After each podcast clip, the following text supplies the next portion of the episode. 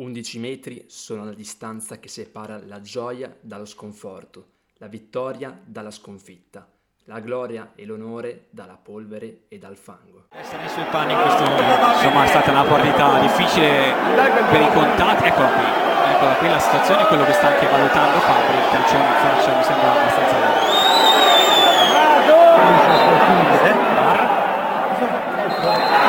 Calcio di rigore per la Roma.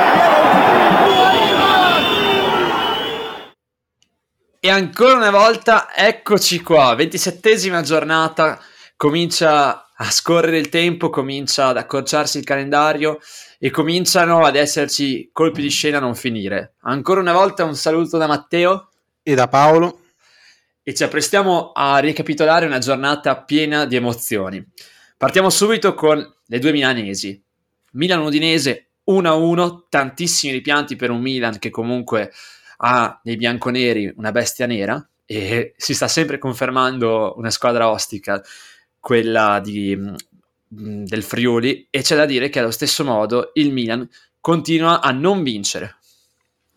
Milan che non vince ma si conferma primo in classifica, stavolta pari merito col Napoli, però insomma la crisi sembra piuttosto evidente, forse una leggera stanchezza in questa fase di stagione, ma insomma se vuoi ambire allo scudetto queste partite le devi vincere. È vero che hai subito un gol molto dubbio per un tocco, non tocco di mano di Udoge che trova il primo gol in Serie A, però insomma dovevi chiuderla prima, ne hai avuto le occasioni, le hai sprecate.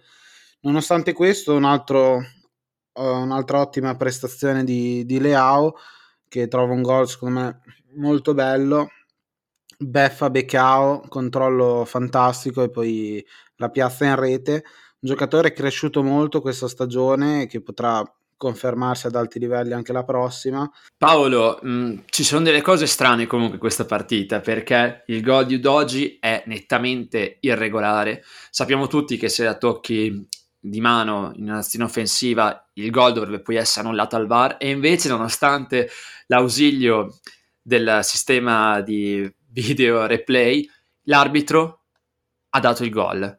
Una decisione controversa che potrebbe pesare sul campionato a un anno, a dieci anni esatti dal famoso gol fantasma di Montari.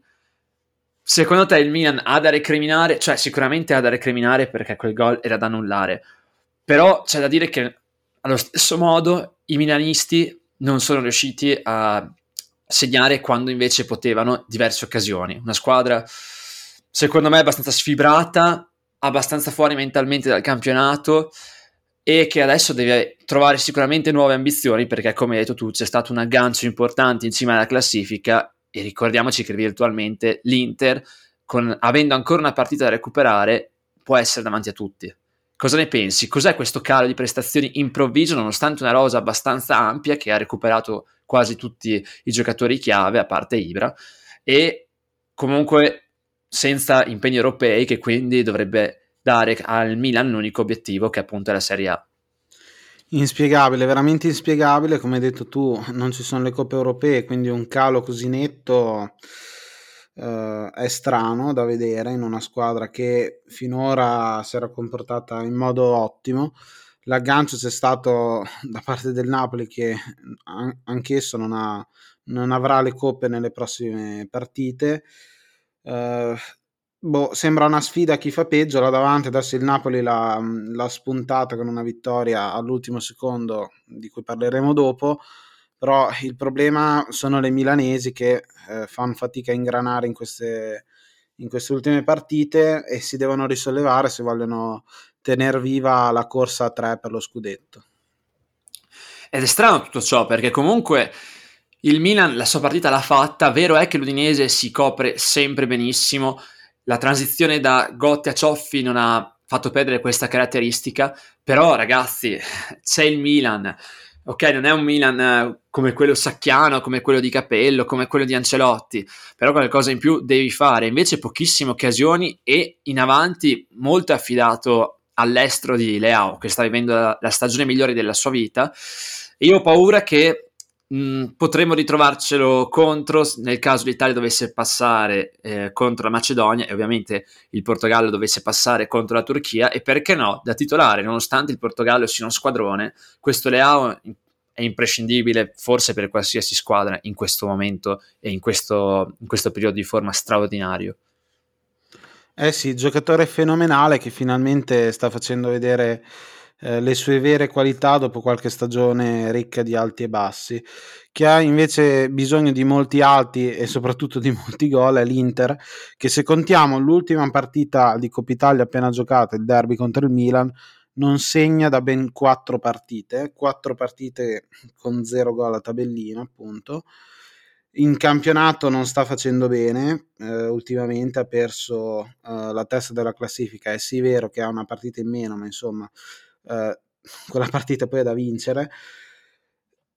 Che dire, l'Inter secondo me è la squadra in questo momento do- che sta sentendo di più il calo fisico, non so, psicologico insomma un calo netto di una squadra che fino adesso aveva fatto veramente bene e sembrava poter vincere il campionato, non dico in scioltezza, ma comunque confermando i valori che ha. E invece si è fatta recuperare da Milan e Napoli, sta perdendo punti anche su Juve e Atalanta, che sono comunque molto più staccate. Vedo veramente difficile un inserimento di queste due squadre nella lotta scudetto ma tornando all'Inter, una squadra che fa fatica a segnare, eh, l'attaccante, uno degli attaccanti principi della scorsa stagione, ovvero Lautaro Martinez, in piena crisi, sbaglia robe assurde, l'abbiamo visto nella scorsa giornata, eh, poco incisivo in questa.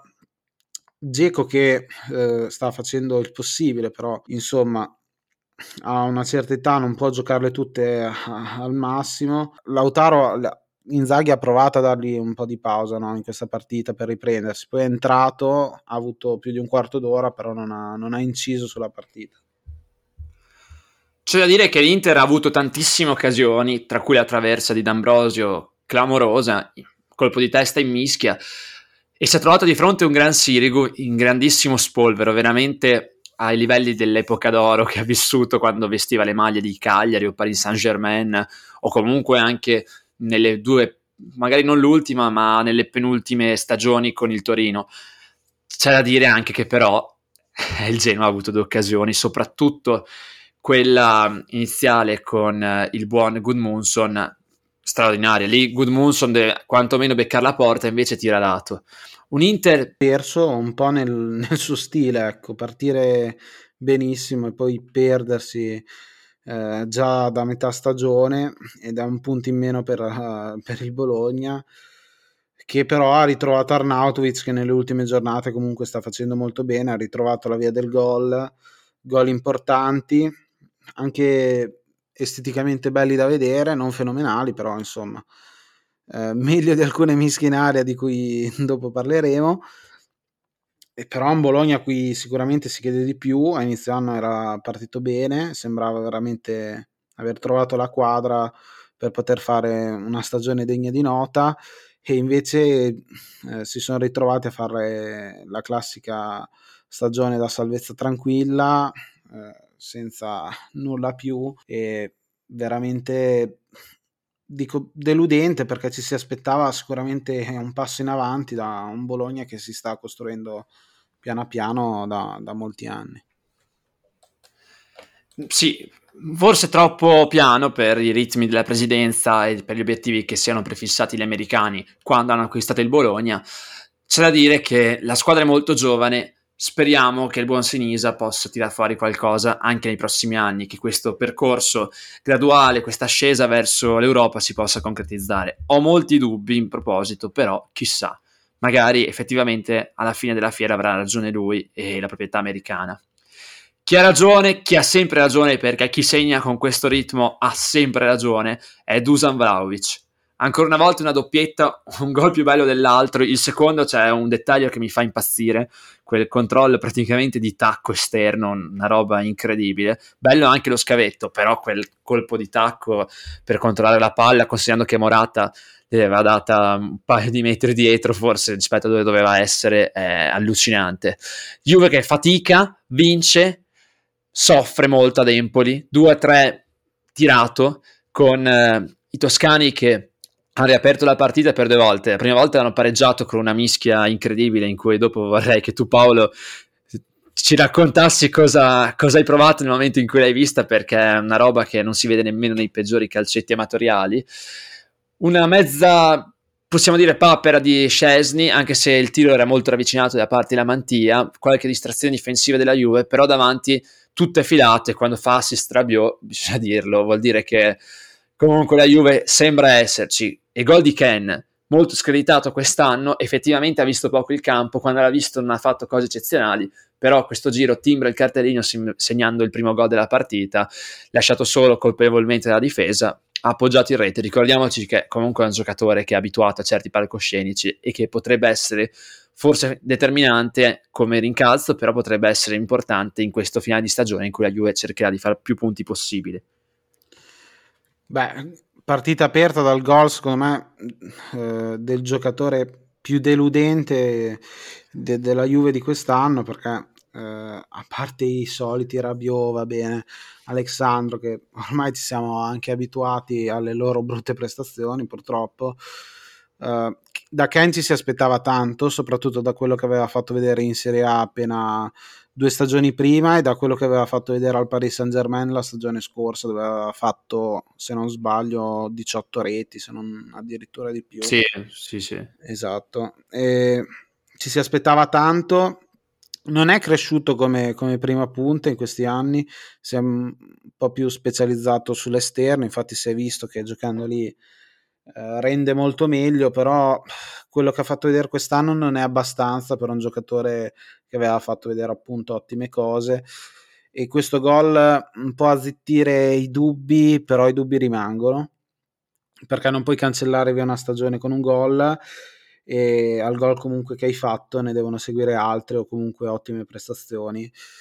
Anche per un po' cambiare la sorte che si fa sempre più cupa, nera, in, um, nella, nella, prossima estate, dove si parla già addirittura di cessione con un Paris Saint Germain nuovamente interessato, ma ne parleremo quest'estate.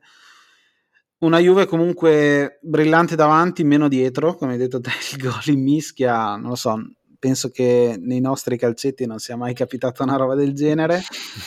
E, però se subisci un gol così, secondo me dietro eh, non sei attentissimo e non hai la rabbia di, di spazzarla via subito e arrivare per primo sul pallone. Cioè, alla fine il tiro di, di Zurkowski passa in mezzo alle gambe di Danilo dopo essere stato fermo quel mezzo secondo che in, a, in area di rigore è un'eternità veramente.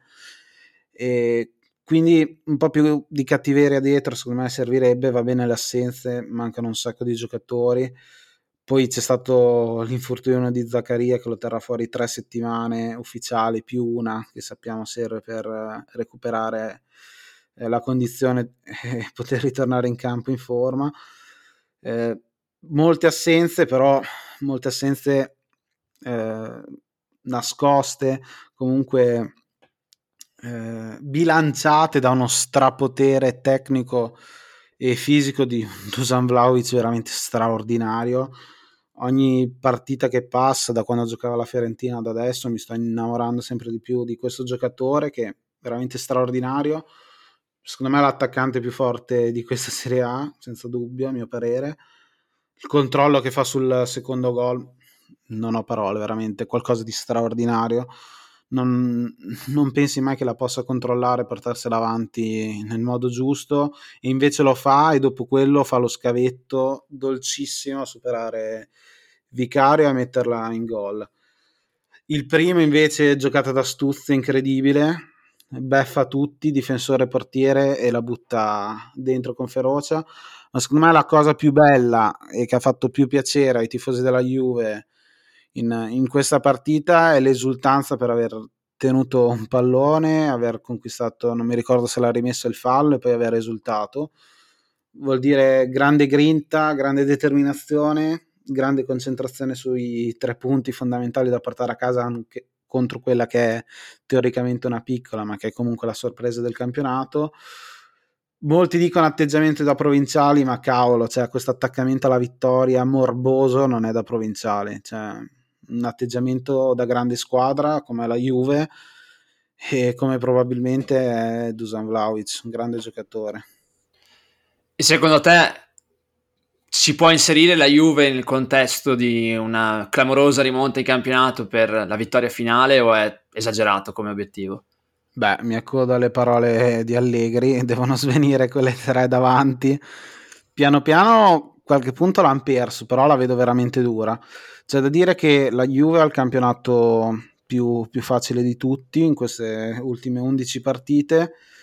Eh, la più difficile è con l'Inter in casa, mi sembra, e con la Fiorentina fuori casa all'ultima. Però secondo me è veramente impossibile che tre squadre là davanti perdano la testa i punti e che la Juve possa recuperare per, anche se le, se le vince tutte. L'unica è per la Juve vincerle tutte e sperare, però io la vedo veramente dura e se fossi un tifoso juventino mi accontenterei tranquillamente del quarto posto quest'anno e poi vedere l'anno prossimo cosa succederà. C'è un altro giocatore che in questo momento è on fire, non tutta la stagione come Vlaovic, ma è un giocatore che qualsiasi cosa stia provando in queste ultime tre giornate li riesce. Ahmed Traoré è tornato dalla Coppa d'Africa, non eccezionale il suo torneo, però c'è da dire che da quando è tornato fa, gli riesce veramente tutto. Il primo gol contro, contro la Fiorentina, eh, anche fortunato con un rimpallo, ok, però praticamente un elastico in mezzo a due giocatori della Viola e tiro sul secondo palo perfetto di piatto, un colpo da maestro, un colpo da biliardo. Forse anzi sicuramente uno dei gol più belli di questo turno e c'è da dire che il Sassuolo continua sempre a far perdere punti alle prime davanti. Riuscisse a fa- cominciare a far punti anche contro le, tra virgolette, piccole, allora parleremo di una squadra d'Europa, ma la continuità non è il suo forte. Paolo, gran gol di Traoré, primo gol di Cabral, che anche questo giro è subentrato dalla panchina, e poi colpo di scena finale con Gregoire De Frael che ha, veramente la partita finita, anche se una partita che è finita leggermente prima di un'altra che dopo andremo a vedere, però riesce a consegnare i tre punti ai, agli emiliani che comunque continuano un campionato di, di ammazza big. Insomma, Davide contro Golia, in questo caso vince sempre Davide, prima che poi Davide perde con il, pasto- il primo pastore che passa per la strada, però questo è un altro paio di maniche. Eh, bisogna stare attenti a questo Sassuolo perché lo incontri e non sai mai come... Eh, molto screditato quest'anno, effettivamente ha visto poco il campo, quando l'ha visto non ha fatto cose eccezionali, però questo giro timbra il cartellino segnando il primo gol della partita, lasciato solo colpevolmente dalla difesa, ha appoggiato in rete. Ricordiamoci che comunque è un giocatore che è abituato a certi palcoscenici e che potrebbe essere forse determinante come rincalzo, però potrebbe essere importante in questo finale di stagione in cui la Juve cercherà di fare più punti possibile.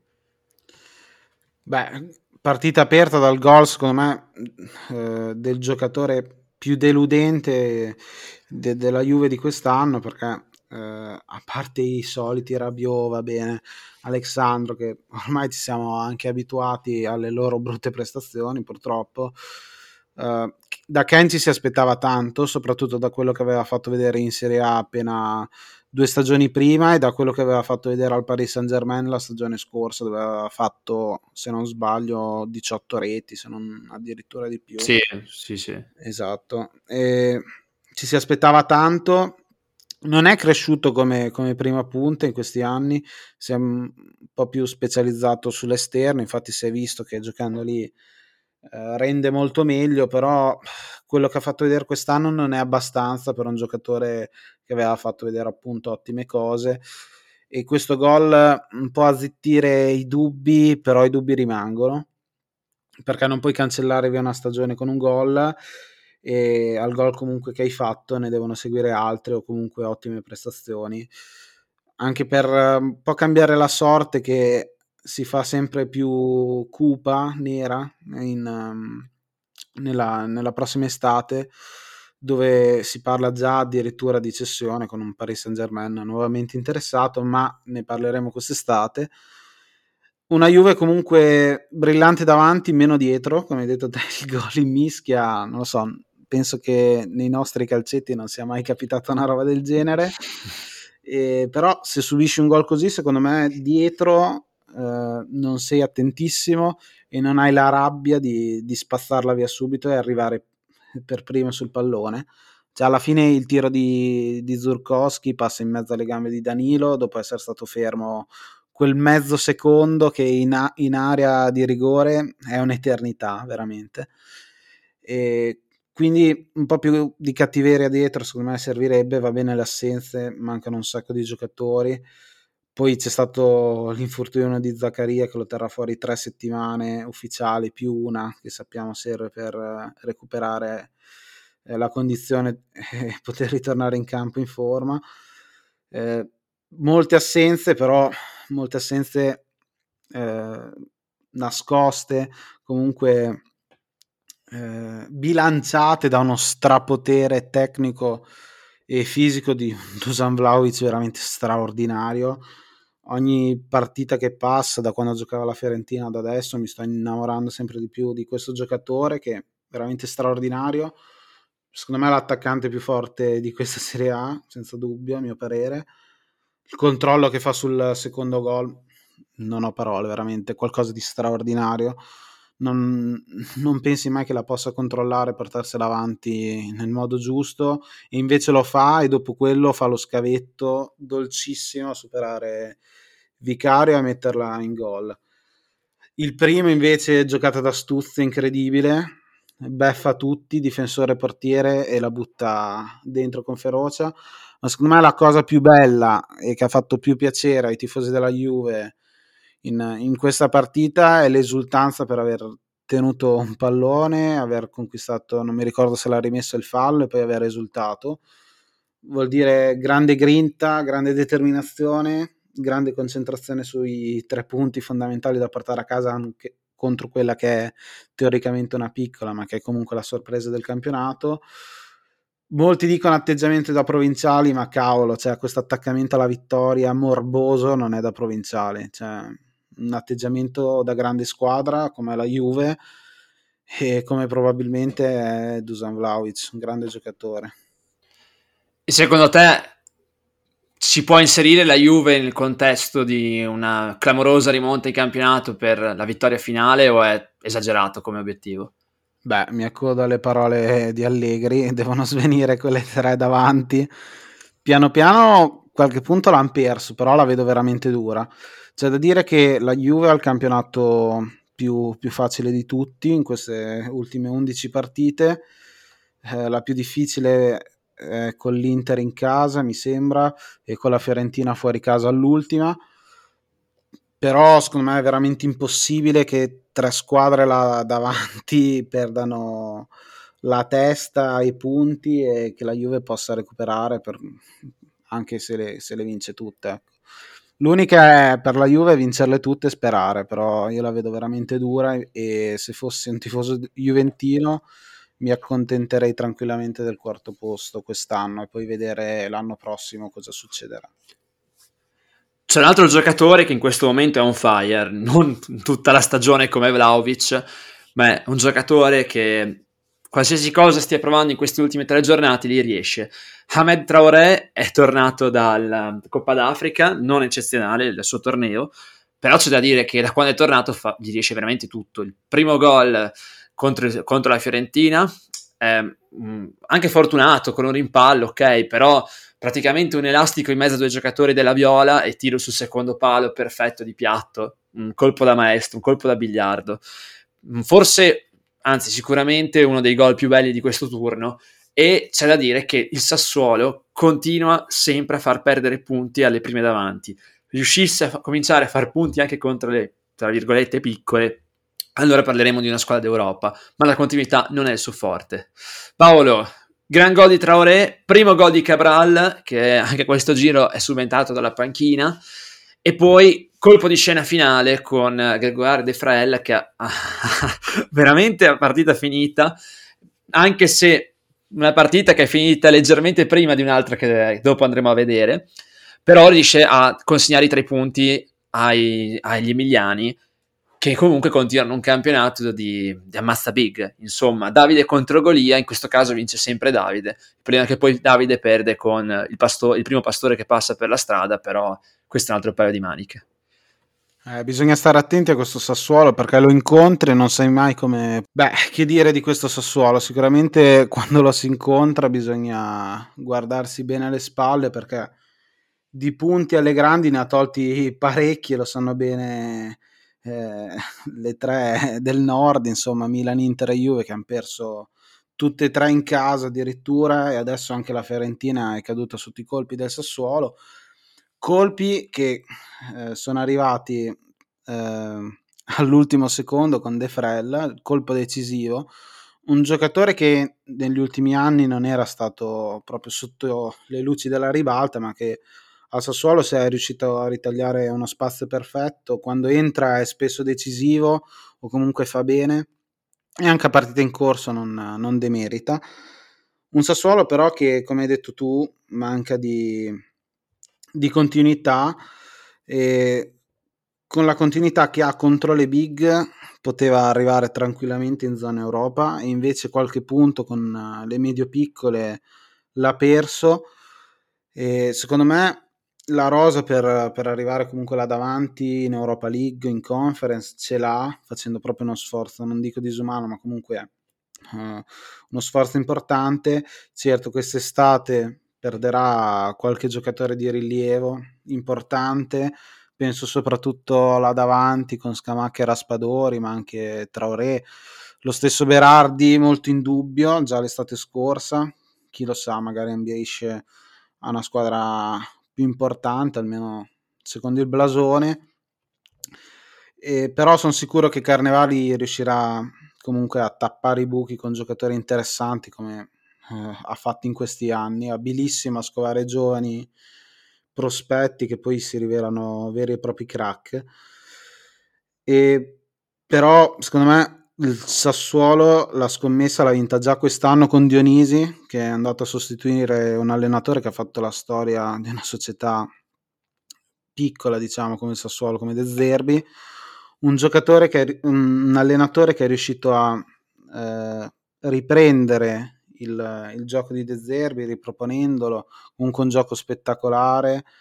Eh, dal grande ritmo e sta facendo benissimo e non posso pensare che non riesca a replicare il prossimo anno quello che sta già facendo bene, ottimamente, con qualche difficoltà, ma sicuramente col passare del tempo i meccanismi poi si, si affinano e diventano più efficaci. Quindi mi aspetto una grande stagione l'anno prossimo con giocatori nuovi sicuramente, ma tanto entusiasmo.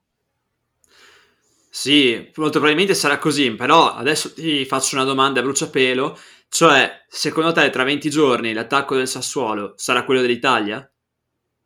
Eh, bella domanda, bisognerebbe chiederla a Mancini. Io avrei pochi dubbi, eh? anche se Immobile in queste giornate è informissima, però sappiamo che in nazionale ha sempre fatto un po' fatica, forse per il gioco, forse per le pressioni. Sicuramente Scamacchi, Raspadori là davanti e Berardi avranno grande importanza nella prima partita che ci aspetta. Speriamo poi che ce ne sia una seconda altrettanto importante, anzi molto più importante. E, però secondo me reciteranno la parte da protagonista quei tre là davanti del Sassuolo. E un'unica nota sulla Fiorentina che comunque la sua partita l'ha fatta, però c'è da dire che a un certo punto tenere fuori Gonzales, che è un giocatore secondo me informissimo, ok l'espulsione di Bonaventura un errore incredibile per un veterano come lui, come, con un lottatore di tante battaglie come lui, um, comunque a saponare per il gol il primo di Cabral, ma c'è un giocatore che a me non sfagiola, non convince per niente, si chiama Jonathan Iconè. È arrivato dall'Ill, doveva arare quella fascia, doveva essere una macchina di assist, non ha mai segnato troppo in carriera, però fino a questo momento un ectoplasma. Vero, non si può dire altro ma secondo me è solo questione di ambientamento, secondo me già tra qualche mese, la, magari la stagione prossima, lo vedremo più pronto. Eh, sarebbe un peccato che fallisse, ecco, le aspettative sono tante, erano tante e lo sono tuttora appunto. Le qualità secondo me ci sono, ha fatto vedere buone cose, però deve confermarle. Eh, ok, il periodo di ambientamento che ci può stare, come detto, però poi devi iniziare anche a giocare. Eh, sarà meglio per la Fiorentina che cominci a giocare, ma dandoci dentro un bel po'. Una squadra invece spalle al muro, che sta ribaltando la sua narrativa e purtroppo invece sta seguendo un po' il leitmotiv delle ultime stagioni, ovvero tantissime ambizioni, soprattutto all'inizio, e tanto, tante, tante difficoltà a fronte di un hype spropositato e poi finalmente un finale di stagione che la riscatta, è il Cagliari. Anche quest'anno il Cagliari, tantissime aspettative, hype a go-go, campionato deludentissimo fino a 5-6 giornate finora, e poi adesso comincia a vincere tutte. Batte il Toro, che comunque è pur sempre il Toro, cioè la regina dell'intensità del campionato, visto che quest'anno l'Atalanta è in un momento di quasi abdicazione, e Mazzarri si prende la sua rivincita, primo gol in Serie A di Bellanova, l'unica nota positiva per il Toro in una giornata da dimenticare è il gol di Belotti che sembra essere tornato il Gallo pre-infortunio. Allora, io devo chiedere scusa a Mazzarri, ci ho pensato in questi giorni nelle ultime partite, perché avevo iniziato no, credendo in lui, dicendo ah, eh, può dare la svolta, comunque è un allenatore esperto. Poi vedendo i risultati negativi del Cagliari ho detto oh, forse non è proprio l'allenatore giusto. E invece in questo girone di ritorno sta facendo ricredere tutti. Grandi vittorie, grandi prestazioni, un Cagliari che si è risollevato da una situazione che era veramente drammatica e che ora sta viaggiando verso la salvezza. E a questo punto, per il campionato che ha fatto con Mazzarri, se la merita. Anche se vedo il mio Venezia lì che eh, ha una partita da recuperare, ma insomma è lì in fondo, un po' mi fa male. Però mm, il Cagliari si merita i successi che sta ottenendo nelle ultime partite assolutamente, anche perché sta uh, facendo vedere un calcio importante di ritmo e veramente ottimo. Ma poi è incredibile perché anche da un'occasione sbagliata come poteva essere il gol di Bellanova in cui lui è arrivato come un falco, adesso tutti stanno marciando nella stessa direzione nonostante magari non ci sia la squadra, l'undici ideale più importante, no? Perché comunque il centravanti titolare al di là di Gio Pedro c'è Gaston Pereiro che in un momento di forma straordinaria ma nei piani della società doveva esserci uno probabilmente più Keita che Pavoletti ma uno di questi due e invece il Cagliari si è infilato. Io non pensavo che saremmo arrivati a questo punto della stagione con eh, il Cagliari che si infilava. Certo la squadra c'era. Ha sbagliato per esempio anche sul gol dove Belotti è completamente solo. È una cosa incredibile considerando che mh, praticamente se ne erano accorti anche i tifosi dagli spalti e hanno pure urlato, ma nessuno è andato a prenderlo. C'è da dire che finalmente il Cagliari sembra aver tro- trovato la quadra e, ehm, allo stesso modo c'è da fare i complimenti a Cragno, che è tornato il grande portiere che tutti conosciamo. Ci sono state un paio di parate veramente assurde. Quella su Bremer iniziale, per esempio, tanta, tanta roba. Poi, anche fortunato per esempio sulla traversa di, di, Piazza, che anche lì però ci ha messo la mano, non so come abbia fatto, quel tuffo è clamoroso, la palla schizza sulla traversa dopo che lui la tocca con la mano aperta, una parata incredibile, forse è stato lui il migliore in campo eh, in questa partita. L'eroe che non ti aspetti, De Iola, che dopo essersi mangiato come ogni, in ogni partita almeno un gol, segna con un tiro che francamente sembrava di quei classici tiri strozzati che non entreranno mai in, in porta, però era talmente defilato che Milinkovic Savic, non irreprensibile come al solito, l'ha lasciato andare, però si è infilato nell'angolino, un gol straordinario. E i sardi sono vivi, hanno preso anche questo scalpo, l'hanno preso fuori casa e adesso è veramente dura, come dicevi tu, per le inseguitrici riuscire a rimontare i cagliaritani perché comunque sono lì pronti a festeggiare una salvezza impensabile fino a qualche settimana fa, almeno non in questo modo.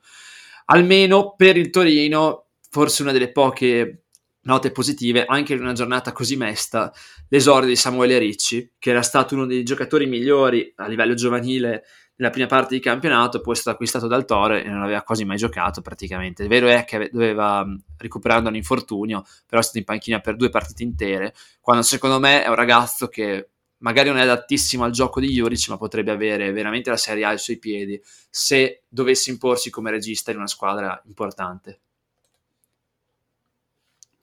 Chi invece sta continuando a lottare per la salvezza è il Venezia, come detto, che crolla in casa del Verona, che ritrova invece un Simeone che per otto partite non aveva trovato il gol, invece qua ne trova addirittura tre e porta a 15 le sue reti stagionali, una stagione veramente incredibile quella del Ciolito. Verona che continua a far bene sotto le attente cure di Tudor, Verona che eh, dopo un inizio veramente faticoso sta facendo benissimo. Venezia invece che si propone un calcio moderno, ci mette tanta grinta, però è ancora là che lotta per la uh, salvezza. Ora è terzultimo e la retrocessione è lì, si vede un baratro in cui assolutamente non vuole cadere, però insomma in queste ultime 11 giornate deve dare veramente il massimo per risollevarsi e poi salvarsi e riproporsi il prossimo anno ancora in Serie A. Eh, mi sa che sarà dura per il Venezia eh, perché, come dicevamo prima, il Cagliari galoppa e ormai ha preso il largo. Simeone, giustiziere, non segnava da una vita e quest'anno ci aveva abituati bene. Prima parte di campionato sembrava un fenomeno. È comunque un grandissimo giocatore, questo non c'è nulla da dire, però veramente assurda eh, questa risurrezione improvvisa. Gol meno belli di quelli con cui ci ha deliziato nella prima parte di campionato, anche questo bisogna dirlo, però tanta roba perché comunque ha sempre sfruttato gli errori degli avversari. Venezia che ne ha avuto di occasioni, eh. Questo, cioè Venezia comunque gioca, questo bisogna riconoscerlo. È sempre pronta, c'è stato un paio su calcio d'angolo, e, anzi tre su calcio d'angolo e una su punizione quindi su palla inattiva ben 4 palle gol nei primi 30-40 minuti, assurdi. E, da, una parte, da una parte c'è stato un bravo Montipò, un bravissimo Montipò, di cui ha fatto un miracolo su Ceccaroni, veramente incredibile. E Caldara si è divorato un gol a porta vuota e Lazovic ha salvato ancora una volta la porta del Verona su quel colpo di testa di Okereke che se no avrebbe portato in vantaggio i lagunari in questo derby.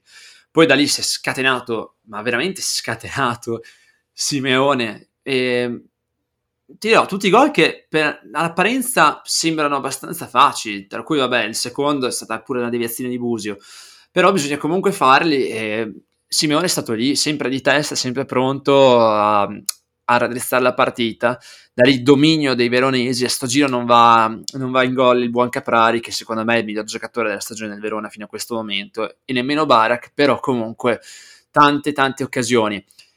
2-1 del, del, Venezia totalmente inaspettato, con quella bellissima palla di Johnson per Occhereche. E quando la partita sembrava potesse essersi riaperta, e errore clamoroso di Tessman, ma che cosa ha fatto Lasagna?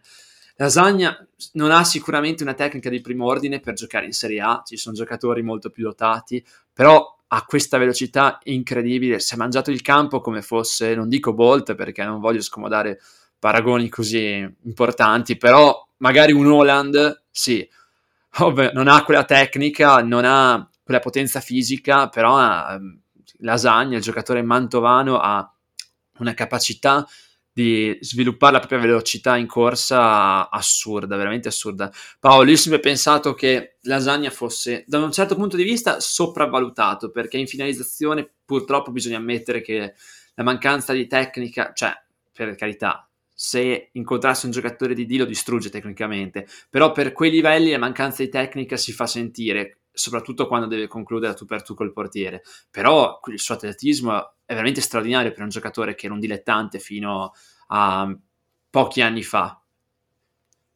Beh, sicuramente un ottimo mestierante più la sua storia, come hai ricordato tu, me lo fa rendere simpatico subito. C'è da dire che il suo l'ha sempre dato, di certo non ci si può aspettare il bomber o il giocatore ipertecnico che ti, ti cambia la partita, fa il suo, ti aiuta, Mhmm, non è un giocatore da zone alte della classifica, forse neanche medie, però dai, il suo aiuto lo dà sempre, poi ci mette grinta, come hai detto te, ha un grande atletismo. È un giocatore che non ti può stare antipatico, a mio parere. eh, che però non è l'idolo delle, delle curve, ecco, sicuramente. E secondo te, te dici giustamente il Venezia, io spero che si salvi, l'hai detto sempre fin da, dalla prima puntata, su cosa deve puntare adesso perché possa provare questa clamorosa rimonta, però adesso dipende tutto dal Cagliari. Eh, io non sono del partito bel gioco, ma sono del partito cinismo e bisogna essere cinici in, nelle partite che rimangono e portare a casa più punti possibili, sperare che le altre sbaglino, non è bello, ma è così. E bisogna far così in questo momento perché non sei davanti. E veramente essere cinici e non, non arrendersi, non sottovalutare niente e portare a casa con il coltello tra i denti i più punti possibili veramente, ma magari badando poco a, ai fronzoli, ai, mm, a tutte quelle cose che ti rendono bello il gioco, ma portare a casa solo punti, perché adesso è quello che conta e, e i complimenti non bastano per, per portare a casa la salvezza. E fa ridere perché questo discorso che hai fatto si potrebbe applicare benissimo alla Roma di Giuseppe Mourinho, che ancora una volta si mangia l'impossibile. Io non ho mai visto, cioè a memoria d'uomo, io non mi ricordo una partita con così tanti gol divorati da una squadra. Una Roma che poteva segnare 9, 10 gol a questo giro, cioè assurde. Ci sono state tante di quelle palle gol che io sinceramente non me ne ricordo così tante in una sola partita. Poi, come avevamo già anticipato durante la partita con la Fiorentina, eh, prima di Sassuolo-Fiorentina, il gol è arrivato, ma è arrivato un minuto in cui non siamo abituati al 99esimo su rigore dopo un'azione rocambolesca in cui la Roma aveva preso ben due traverse gli era stato rimpallato sulla linea una, il tiro decisivo per segnare e il difensore dello Spezia Nicolao aveva risultato come se avesse vinto la Champions. Purtroppo per lui non si poteva immaginare che il suo capitano maggiore, ragazzo della Spezia proprio, tra l'altro, avesse colpito in faccia con un calcio volante in spaccata il buon Zagnolo. Paolo, io penso che sia stata una delle partite più pazze del campionato, non tanto perché la Spezia purtroppo ha avuto poche occasioni, ne ha avute un paio di grosse, però poche, ma proprio perché la Roma si è mangiato l'incredibile, l'impossibile. Beh, ai punti meritava assolutamente la Roma la vittoria, infatti è stato così, ben per loro. Però insomma i meriti secondo me stanno più nel risultato che, che nei tiri, nello specchio, nel possesso palla. Insomma, se la partita fosse finita 0-0 voleva dire che la Roma non aveva fatto abbastanza per vincerla e lo Spezia aveva fatto abbastanza invece per, per pareggiarla.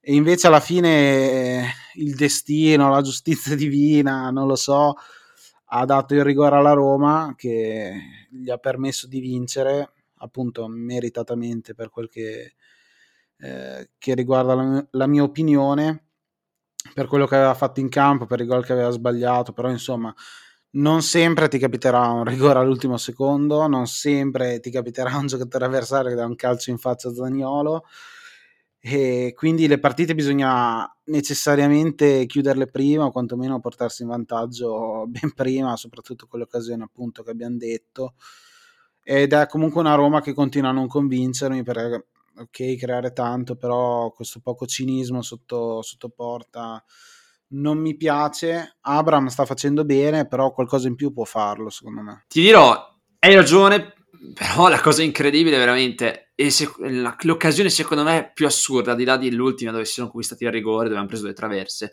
non è tanto la traversa di Pellegrini, bellissima, o quella al volo incredibile di Cristante che sembrava un tiro alla Sperindio, invece ormai entrava ma quel, il colpo di testa di Abram che da solo salta in area di rigore e dove io personalmente pensavo che avrebbe segnato. Cioè, lì da lì un giocatore come Abram, che comunque in vita sua non ha mai segnato tantissimo, ma è un centravanti vecchio stile, in questo momento con la Roma è arrivato da un bel po' oltre la doppia cifra e sta puntando il suo traguardo, il suo record di gol in... Uh, una stagione per eh, una squadra così importante comunque come la Roma, cioè, Ebram ha segnato tanto, sì, ma soprattutto in Premiership, in Championship, cioè la seconda serie inglese, ma una cosa incredibile è veramente incredibile che quel gol, secondo me, è stata l'epitome della partita da Roma. A un centimetro dal segnare hanno sempre sbagliato, hanno preso la traversa, il palo, salvatato sulla linea,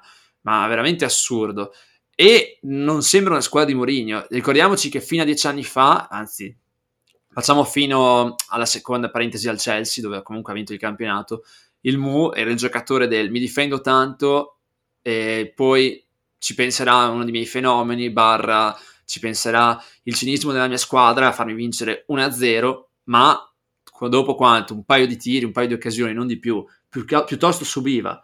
E invece questa Roma è tutto il contrario, migliaia di occasioni, sia concesse che subite, pochissimi gol o comunque pochissimi rispetto a quello che hanno fabbricato. Tutto ciò è incredibile perché ribalta la narrativa morignana. Poi Ebram, come dici te, deve ancora crescere, è inutile, deve far di più. No, è, segna per carità, però deve avere un po' più di freddezza quando è ora di buttarla dentro. Chi invece agguanta il primato in classifica dopo più di 20 giornate è il Napoli che la ribalta, anzi la agguanta al 94esimo con Fabian Ruiz, ma in questa partita è successo di tutto. Lazio che pareggia all'88esimo con un gol straordinario di Pedro che sta facendo una, stagio- una stagione incredibile.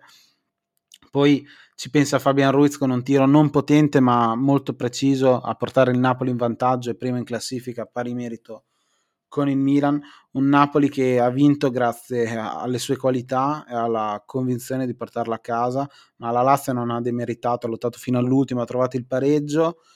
Poi secondo me per errori difensivi abbastanza gravi, eh, leggerezze importanti, hanno perso. Assurdo. Fabian Ruiz, assurdo, perché riapre il campionato nel momento più impronosticabile. Sembrava l'ennesimo pareggio delle tre davanti, e invece dalla sua mattonella, io, cioè, questo ragazzo è incredibile. Segni secondo me molto più. Sesto gol fuori aria comunque. Eh, seguono a ruota Cialanoglu con 5 e Malino, anzi Malinowski con 5 e Cialanoglu con 4. Però la cosa assurda, ma veramente assurda, che questo ragazzo segna praticamente solo da fuori area e da quella mattonella in particolare. Però quando arriva la palla lì e si vede benissimo nel replay del gol, c'era Mertens che stava già esultando perché non sbaglia mai.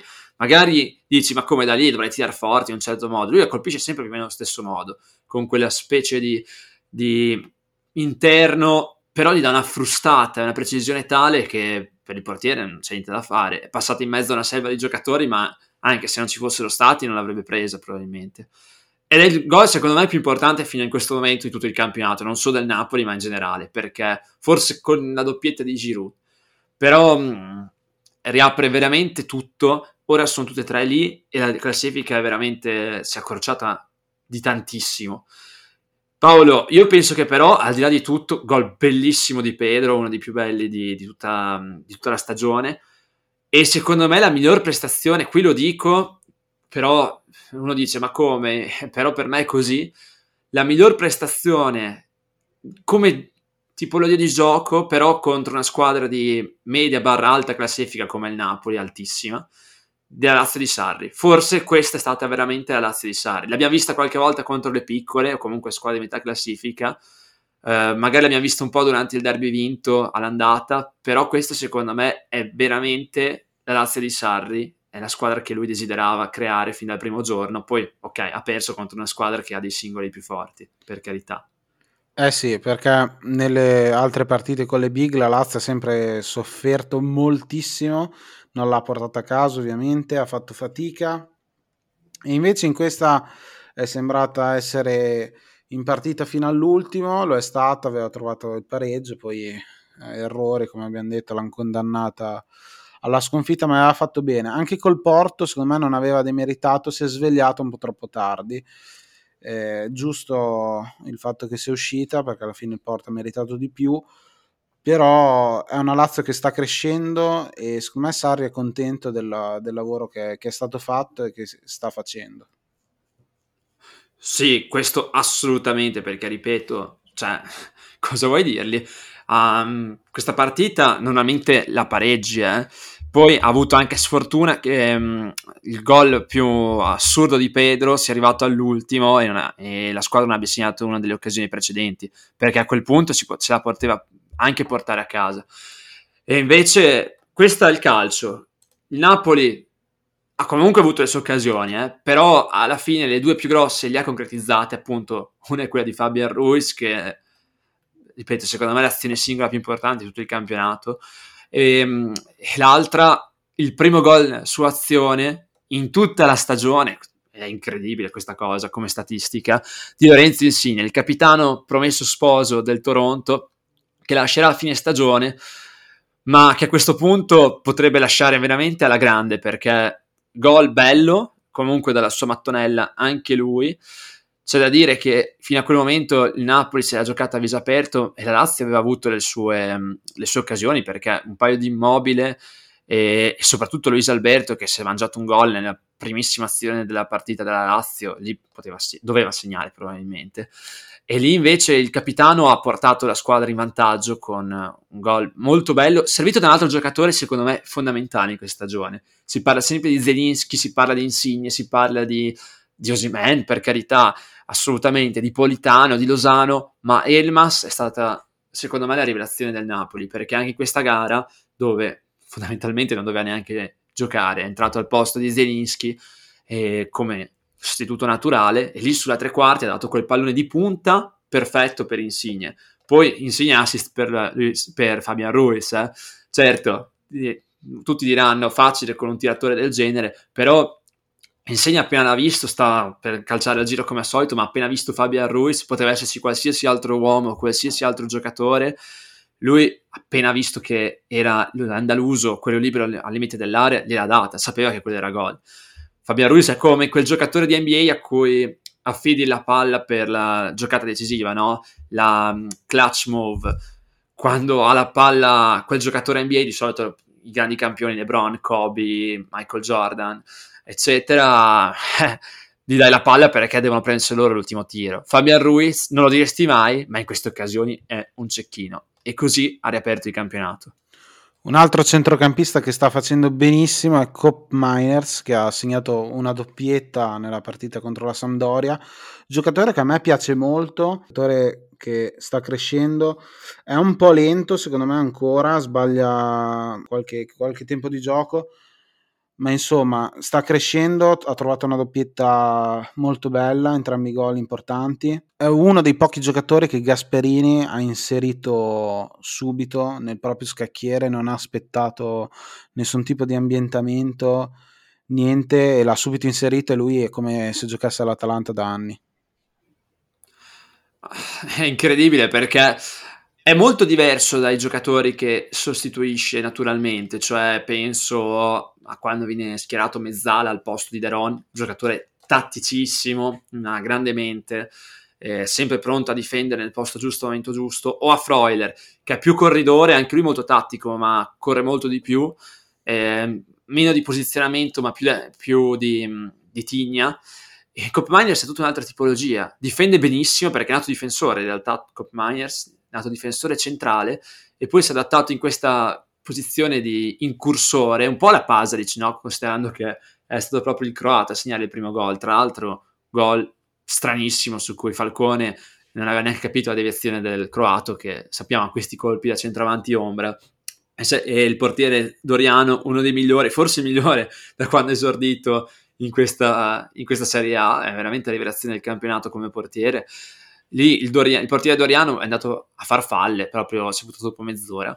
Però comunque Cop Miners ha questa capacità di essere appunto un attaccante ombro, un incursore talmente preciso eh, che comunque riesce a calciare con entrambi i piedi con la stessa precisione e violenza che alla fine il gol lo trova molto spesso, sono quattro in campionato, magari uno dice ma non sono tantissimi per un giocatore dell'Atalanta, no, però ricordiamoci tutti che momento sta vivendo l'Atlanta, un momento che da quando c'è Gasperini di così grande difficoltà, soprattutto a livello di assenze, non l'ha mai vissuto. Questo bisogna dirlo chiaro e tondo. È una prova di maturità, devi stringere i denti e giocarsi la posizione fino alla fine con la Juve o con una delle tre davanti se caso mai dovesse crollare. Paolo, adesso te la butto lì. Eh, Cop Miners era ricor- cioè tutti dicevano che doveva essere lo specialista dei rigori delle punizioni, però alla fine tutti i suoi gol sono arrivati su azioni. Perché secondo te non gli fanno battere le punizioni, insomma i piazzati, dove dovrebbe essere, alcuni dicono addirittura il miglior giocatore olandese della storia, come capacità di eseguirli, anche se secondo me è un po' esagerato, però... Esagerato sicuramente. C'è da dire che i piazzati per gli assist da lontano qualcuno li batte e non li batte male, c'è da dire.